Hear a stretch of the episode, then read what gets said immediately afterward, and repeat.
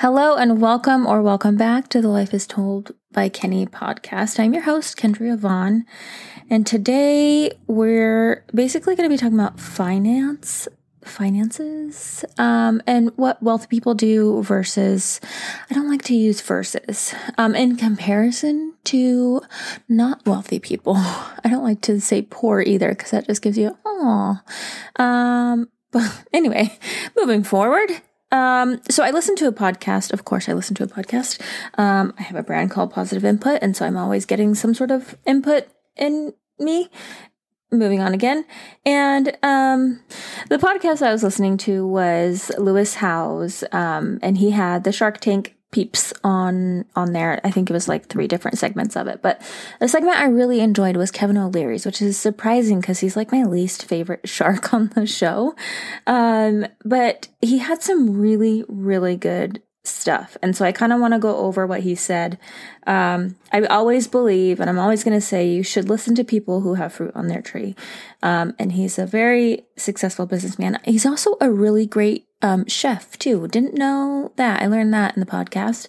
Um, and he grew up, I think he said in Cambodia, and yeah, just so incredible. The I love hearing people's stories.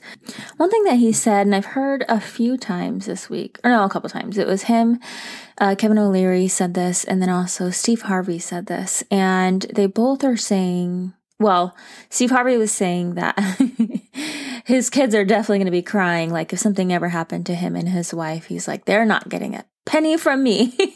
And um, same thing for Kevin O'Leary. He said that um, once his, like if, once his kids want to go to school, like they're, he's like, I'll take care of them through school. But as soon as they're graduated, as soon as they're done, like my paychecks end, like you're, you're on your own. And, um, Steve Harvey was saying that for him and his wife, he's planning on spending eighty-five percent of everything that they make just on him and his wife. And, um, basically, and I think, I wonder if that's more so like, learning how to succeed, like all those growing pains. Um, but then I was looking at some, at the comments on that video that uh, Steve Harvey had. And a lot of people were saying, well, yeah, but also like, that's how you create generational wealth is by teaching them and also um, giving them like a good starting point.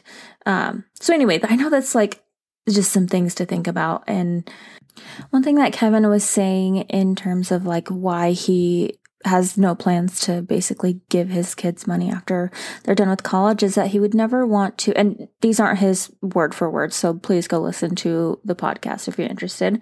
Um, but he was saying that he would never want to like dilute his kids' life's journey on like figuring out their purpose and learning things and um, kind of going through those challenges that really like builds character and like just he wouldn't want to take away from his children's learning experience um, by just giving them the money in in that aspect. And so it's very interesting. And I hadn't really heard any wealthy people say that, but I've heard it twice in this last week. So I was like, hmm, I wonder, wonder what's, what I'm supposed to take on that. But anyway, just thought I'd share it. Okay. We're going to get into the things that Kevin said. Kevin, I haven't watched Home Alone yet this year, but that's one of my favorite Christmas movies and I'm so excited about it. Um, anyway, um, so Lewis had asked Kevin, what are three things that poor people do that wealthy, poor people don't do that wealthy people do? And he actually responded by giving him four things.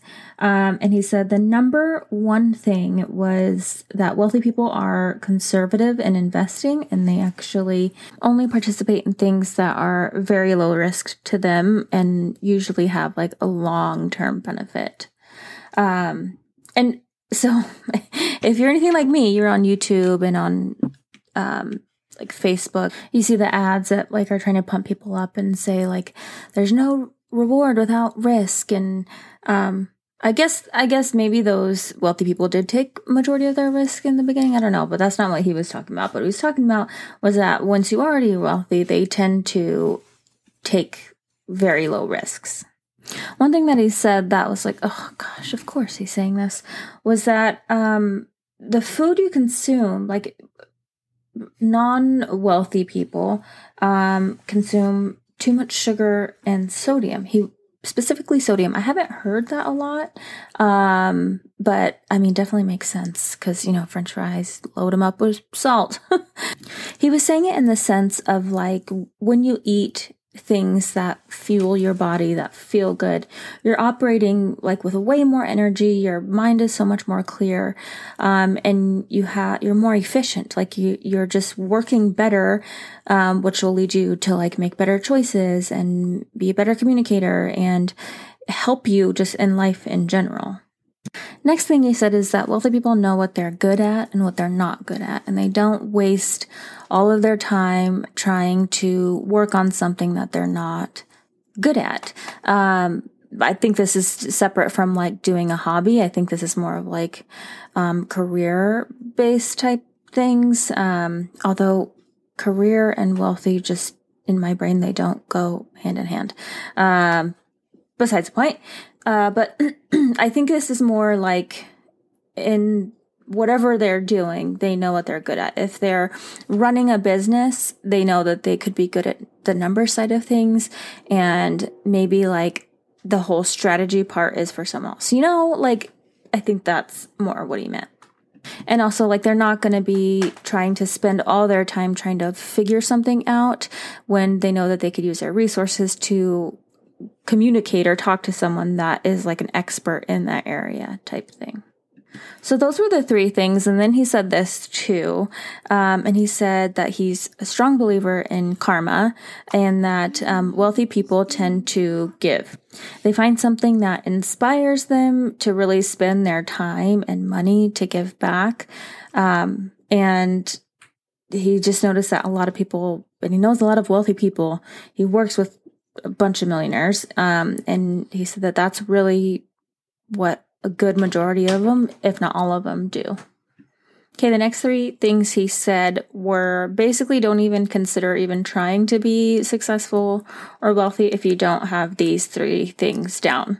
First one was you need to be able to articulate your service or product in ninety seconds or less. He's like, if you can't do that, don't even try. Like you're, I think he said, I'll burn your ass in the fire or something like that. Um, the second thing was you need to explain why you're the right person to help with a service or product and why somebody else isn't. Um, and then the third thing was know your numbers, know what your, your basically business numbers, all those fun things, your profit margins, your, he said a lot of words that I don't honestly know. So, um, there's some learning I need to do there, but yeah, that was a really stinking good um podcast. I definitely recommend it. I'm always going to be talking about um this freaking podcast. It's so good. Lewis Howes, and his podcast is called The School of Greatness. The episode I'm talking about is Build Financial Freedom and Achieve Success with the Shark Tank Investors.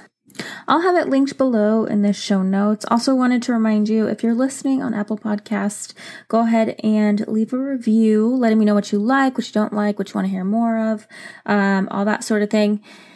All right, guys, that's it. It's kind of a short and sweet one this Monday, um, but I hope you guys are doing good, and I'll see you in my next podcast episode.